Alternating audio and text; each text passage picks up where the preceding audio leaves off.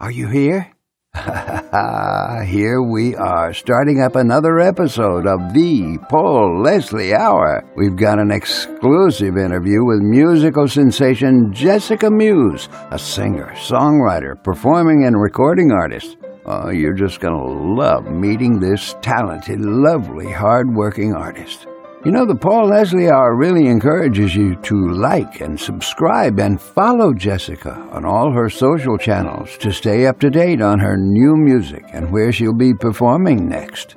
And remember, Meuse is spelled M E U S E. You can also help keep this show going, the P A U L L E S L I E show. Just go to thepaulleslie.com slash support and we thank you. Hey, the moment is here, my folks, my friends. Introducing Jessica Meuse. Hello. Hey, how are you doing? Pretty good. Staying busy. Just hustling, staying busy, and balancing everything, really. So, when we're talking with Jessica Meuse, we just never know in the where in the world you might be. It could be on some tropical island somewhere. It could be at home. Where where are you at the at the time? I wish I was on a tropical island. That would be fantastic. No, I'm I'm in central Alabama right now with my family for the summertime and kind of going from there. Well, I want to properly introduce the woman that we're talking to. It's Jessica Meuse, and she's a very expressive singer, very powerful voice. She's a true songwriter an independent recording artist with millions of streams to her name. And you've seen her on The Voice, American Idol. Something that she has that's a very unique distinction, I think, is the first person in the history of American Idol to use an original song, her own song, during the finals. That's bragging rights, I think. But it's great to catch up with you. Thank you for joining us from Central Alabama. Yeah, thanks for having me. I was happy to get the email. So, would you say that there is something that is the heart of what you do, whether it's the writing, the performing, the recording? I think that the heart of what I do is absolutely a thousand percent the message that I want to spread to the world. And that is inner strength and getting through hardships and understanding that unanswered prayers aren't always a bad thing that everything gets better and it's really about perspective and feeling the feelings and just being human and being kind to each other. Like there's, it's a big message, but that's, I think, at the heart of everything that I pursue. So, why do you write? Well, when I was a kid, I moved around a lot. I was, I was pretty much I was alone a lot. I, I learned how to do that, and with the autism spectrum disorder and stuff, it really makes sense because it was easy for me to be alone and self entertained. so I didn't mind it. But because of that, I became super introspective, and at the same time, we relocated so much that I, everything around me, sensory wise, and, and environments and people, it was always changing. So music became the one consistent thing and in those moments of being alone, which there were a lot of, I really got in touch with who I am and who I want to be. And I got to know myself and, and it came out in the form of writing. It became very therapeutic. It still is very therapeutic to this day. And it coincides directly with my message that I was just talking about. So it, it all works together very well. I want to talk a little bit about your Alabama background. Alabama is a place kind of like the state right next to it, Mississippi. Those two states have brought so many great recording artists, singers, songwriters. Would you say that Alabama has influenced you? Oh, absolutely. Like this is the longest I've ever been in one place. I was born in Texas. I've ping ponged all over. I've lived in the Northeast. I've been all over the Southeast and just kind of settled here. And it undoubtedly impacted everything about my music because I I started playing out when I was in college in 2009. I started school And I started playing out all the time, but also going to as many shows as possible. And because of that and everything in Alabama, it's not, it's not very close. So I, I'm regularly doing hour plus drives. So that left me with a lot of time, even when I commuted up to school, work, whatever it may be, to sit and absorb music on the radio on, and then all the streaming stuff came out and it's on demand. So it helped me to I think, reach out to a lot more different genres and subgenres of music, as well as local artists who just do whatever they want. So I, I was definitely influenced by all of that.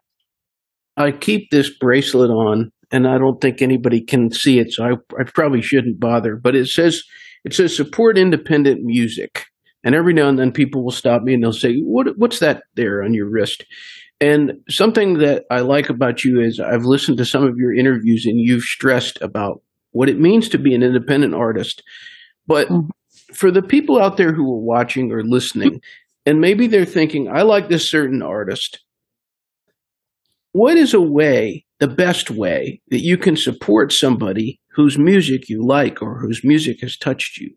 Well, right now, especially with the old school rules that haven't been amended for the streaming and royalties and such, which, you know, streaming make a part of a cent for a bajillion plays. It's kind of a joke. So I even understand as a consumer, not just the artist, but one of the best ways you can support people is not only going to see them perform live, obviously, but buying merch. Mm-hmm. So I have a big thing. If I listen to an artist so much, if I am obsessed, like Shinedown and, and Beartooth. I'm obsessed with them right now. I will buy the vinyl. I will buy the vinyl. I will buy a t-shirt and I like to go get tour shirts. I, I collect them at this point. I love collecting tour shirts because they only make X amount for a certain amount of time. So I think merch is probably one of the best ways in addition to actually going and clearly supporting the artist. But as an independent artist myself, it also helps when your fans are committed and they're there to talk about you. People have said, Hey, when are you coming to whatever state? And I say, you got to tell people you want to hear me. Mm. So tell people about the artist, talk, share stuff. Share, it's not just money, you know, at that point, it's about you, you have to spread the word. And that's really going to help an independent artist. Like, I'm not a household name yet. I'm not. And it's really going to take a push from my fans and that kind of support to, to get to that next level. Hmm. And radio, that's a pretty hard nut to crack. Am I right? Radio is pretty tough. Yeah. Because a lot of the labels have their hands in all the cookie jars anyway. So I know for me, independent in 2017 and 18, I think were the the primary years that I went on radio tour. But it's also it's grueling. It's it's rough. I blew my voice out. Uh, I had a toxic management relationship, uh, and that kind of stuff really wears you down. But it's it is hard to initially even get your foot in the door on that anyway. I, I made sure I made as many connections as I possibly could because not only were a lot of them really cool, just like a, a lot of nerds like me, so we really connected, but it's all about relationships. And I say that about honestly any industry that you work in. You, mm-hmm. you make them care about you. Give them a reason why they should give a crap about you. Hmm. Now, you just mentioned voice.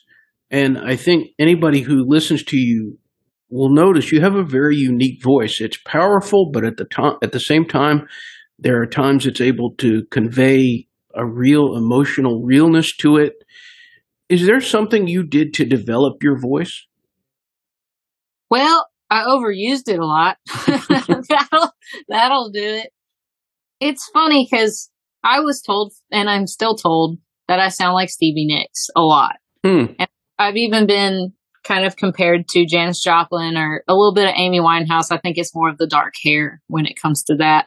But when I was compared to Stevie, I was a little kid. I was just starting to sing and I sang it like, you know, church stuff and not really public yet. But people would say, You sound like Stevie Nicks. And I was so young, I was like, I don't know who that is. I, I have no idea. So it was completely unintentional. I know how that sounds like blasphemy. I, I didn't know who she was. It's so crazy. But I, I didn't. I was a child. And it just so happened that my vocals are they have that little vibrato just like hers especially and i can sing the, that lower register that i don't know it's just a weird timbre when it comes to that and it's very unique. But as i've gotten older i've really gotten to know my voice. I always compare it to it's like going to the gym. You work out and you you start seeing the change you start really you feel different. It's the same thing with your voice. When you stop going to the gym and you stop working out you're gonna go backwards. So you have to always continuously be working on it just like yourself. Hmm. really interesting. It's been a few years back but somebody that i was able to interview Debra Byrd famed yep. vocal coach for american idol and something that she went into in the interview that almost nobody has talked about this was she talked about how important physical exercise, getting exercise, working out, that this is a part of being a vocalist. And that's interesting to me. Deborah was my coach on The Voice. How oh, cool. Yeah, she's fantastic. So you would agree that taking care of yourself, hitting the gym, lifting weights, that kind of thing, that's a part of it. Absolutely. And also a, an even almost bigger part of that. And you know, I'm a, I'm a trainer, I'm a nutrition coach. I have all the papers to stick on the wall. So like I've read the books and done the courses. But what you put in your body mm. is just as important as your workout regimen. So I take my vitamins, I'm not drinking, I'm doing a whole transformation thing right now. And I honestly, my brain is quicker. I think a lot clearer. I feel better. You know, when you drink, you get bloated and you feel like crap the next day. But also, one thing I've noticed is my voice is better because yeah. alcohol is almost like an astringent, and and coffee can be too because it's acidic. But if you're mindful of the things you put in your body, your voice, your performance overall, whether it's physical or vocal, like you're gonna be better. Hmm. And I, I guess not only that, like I'll just share personally today. I didn't get a lot of sleep last night, and I was feeling just. I started feeling like I'm getting in a funk earlier in the afternoon, and although it was the last thing I wanted to do, I wanted to just sit on the couch. But I made myself work out, and it did incredible things for my. You know, it put me in the mood to you know put that little extra pep in my step. So there's all kinds of benefits to exercises. I'm sure you know. Yeah, it releases endorphins. That's what puts that pep in your step. Right. Yep. Now, we, you were talking about other singers there earlier. Is there anyone, anyone living that is, that you would love to do a duet with? Brent Smith of Shinedown. Absolutely. Yeah? Oh my gosh, yeah. I would cry. But I would I would hold it in until after I got to do the performance with him and then I would cry because that's on my bucket list. It's absolutely, I would freak out so hard. That's like the one person I'm fangirl over. Yeah. Yes. Well, speaking of, of singers from the past, did you see the Elvis movie? Not yet. I have not. Are you planning on seeing it? I don't go out a lot. Uh-huh. I'm like super introverted, but the moment it's on stream, I will. Yeah. So you're an introvert at heart. Oh yeah. Yes. Yeah. As am I. Is it is there ever like a battle that goes on between being an introvert at heart and then getting up on stage in front of a whole bunch of people or being on television? I wouldn't call it a battle so much as I think it's just being reasonable with your time and understanding that you need to recharge. So I was recently diagnosed with basically Asperger's syndrome. Hmm it explains a lot of the introversion. And the reason I went and got tested was because I told the psychologist, whenever I go out, I feel like I'm pretending to be normal. And I feel like I've done it my entire life. And it, it kind of left me with a question of who am I? And that identity crisis is, is a weird feeling and it's not really fun because I would, I'll go out and I'll have basically, I'll burn myself out and do a million things and be social and interact with people. And it'll be loud and noisy and I get sensory overload really bad and I'll Irish goodbye very hard. So I realized that And now that I have my diagnosis, I'm a little more understanding with myself. And I'm like, oh, that's what that is.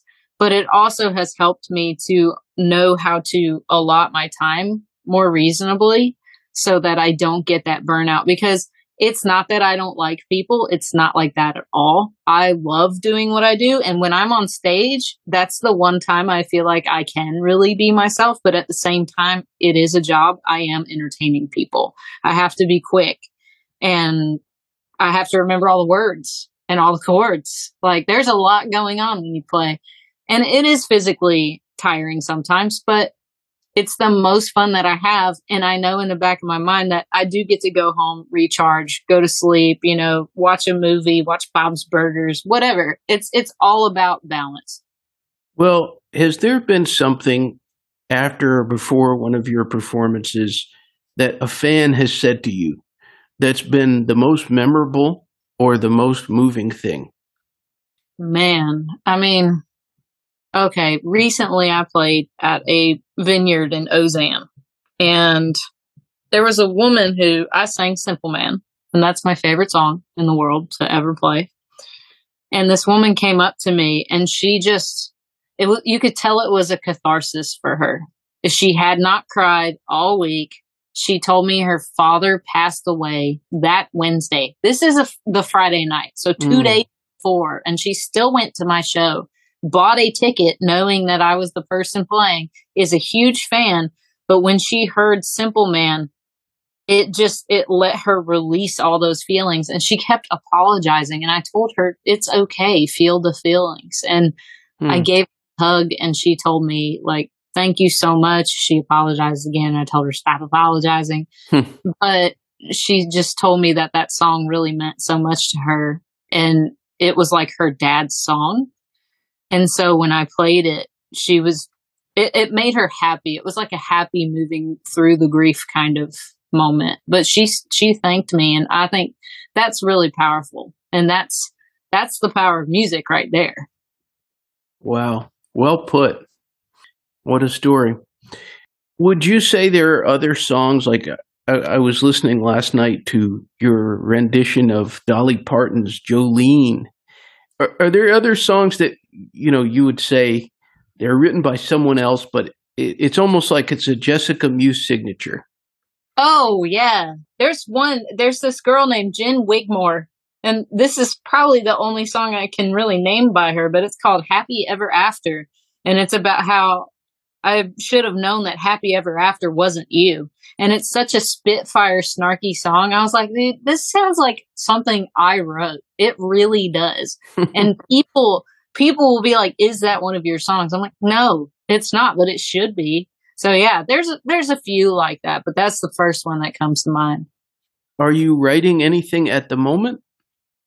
Yeah, I have a another song in the works. I've been trying to write I, I, I don't try to force myself to write, but I do when I have an idea, like I'll sing it into my phone. I'll immediately write something down and then I'll, I'll revisit it at a later time and kind of work around it. And it has to be the right time. I, I, I don't know. It's just, it's a weird process. It just kind of, it's like throws up out of me. But, uh, I'm working on a new song. I wrote Worlds on Fire probably two weeks ago now and uh, that's the newest one that there is. Before that, I wrote a song called Charity, and that was about a month or so ago now. So I'm I'm actively writing, actively working on stuff. I'm looking to do more co-writes and branch out because I know how I write, and I want to open my mind to other styles. Anybody out there that you're dreaming of co-writing with? Well, I mean, again, I Eric and Brent of Shinedown. They write a lot of their stuff and I just I love the phrasing and just the the different chord progressions that are out of my my realm. Hmm. And I think I could learn a lot by writing with them because there's a reason I love their music so much. And part of that is obviously the songwriting. So I'm it just does something to my brain that makes me really happy. So if I wrote something that was even in that vein slightly, that would be a dream come true and it, it, looked like maybe it was my imagination. Was there a cameo of a of a cat? Was that a cat? Did a cat walk in oh, the screen? this is my dog. Come here, Crash. oh, a dog. He's a big old golden retriever. Hey, oh, buddy. maybe it was the ta- his tail. Oh, Yeah, he's a big hundred pound golden retriever. He looks like Duke, the Bush's baked beans dog. how sweet. Yeah, he is. He's the best dog I've ever had in my life. There's nothing like dogs. No. Do reviews matter to you? it depends who writes them. Hmm. Yeah. Like if it if it was a a huge songwriter or you know someone I have tremendous respect for, someone who has pull and, and understanding and knowledge of the industry, and they gave me constructive criticism, I would be willing to work with that to become better. Hmm. If someone's opinion that's like, I don't like you, you suck, I'm gonna be like, okay, well, chances are I probably don't like you either, so I'm gonna keep doing me. so Fair enough. Would you say that there are any role models in the music industry that you have? I really like Grace Potter. I, I don't know what she's been up to recently, but she's just this really beautiful, strong powerhouse kind of woman with a fantastic voice. But she's, I've never really heard any drama around her. She just does what she does and she's great at it. And I love that because, you know, that's why I make music. I don't want any of the extra crap that gets lodged onto it. Right. Well, you know, one of the things about being a touring artist or any, anybody really in the entertainment business is a lot of times you get to meet some very interesting people. hmm Who would you say you've met of late that you thought, well, that that's a real character? What do you mean real character? Like they stood out or like, Yeah, just somebody that you met that you just thought, you know, I ne- maybe you never thought you would get to meet them, or you you just you thought they were interesting. Okay, well, this was a while ago, but I met Winona and she was eating her dinner at the same restaurant as I was. And I didn't want to bother her, but I just remember I had this innate feeling. I was like, I have to tell her I really like her music. And I grew up listening to her. And again, it's one of those original powerhouse, strong women singers. And, you know, she, she was, she came from nothing and became amazing. So, sorry, my dog is distracting me chewing on a toy. No problem. Anyway, so she was eating, and I I waited for her to finish. We we kind of ended up walking out at the same time, and I said, "Hey."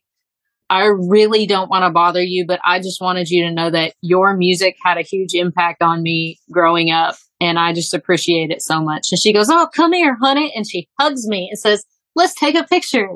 And so there is a picture of me with my American Idol hair. I had the hot pink and everything. And it's just me and Winona, and I was cheesing really hard. But she took a moment out of her day that I didn't even ask for. I just wanted to compliment the woman. And she gave me a picture and everything. It was not my idea, it was hers. So it was just those little moments between an artist and a fan that can make you a fan for life. And that was mine with her. Oh yeah. Well, what about Ron White? Was is he as funny as he he is when he's doing his comedy? Some of his jokes are so nasty. we did a Ron's a nice guy. He's a really nice guy. Every time I've met him, he's just been I don't know. I don't even think of him like a celebrity because I've met him a couple times now, and I've worked with the tequila company Number Juan, and they're everyone there, Alex, all of them are just really awesome, and they've always included me, and I will always be grateful for that because they didn't have to, they just Mhm. do. And Ron is always really chill. He's funny. We got to hang out on his bus, and he told stories about his dog Mustard, and he's he is hilarious. But some of his jokes, I'm just like, I'm not old enough for this. I'm not. Mm. You performed all over the place and visited a lot of interesting places. Is there is there some place you want to take your music and perform that you haven't been to yet? I want to play in like England and New Zealand and Australia. I want to go all those places, especially England because that's where Henry Cavill is, and he is a beautiful specimen. So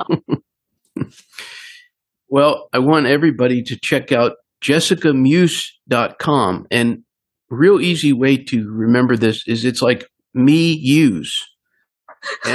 M E U S E me use, Jessica Meuse. What is the best thing about being Jessica Meuse?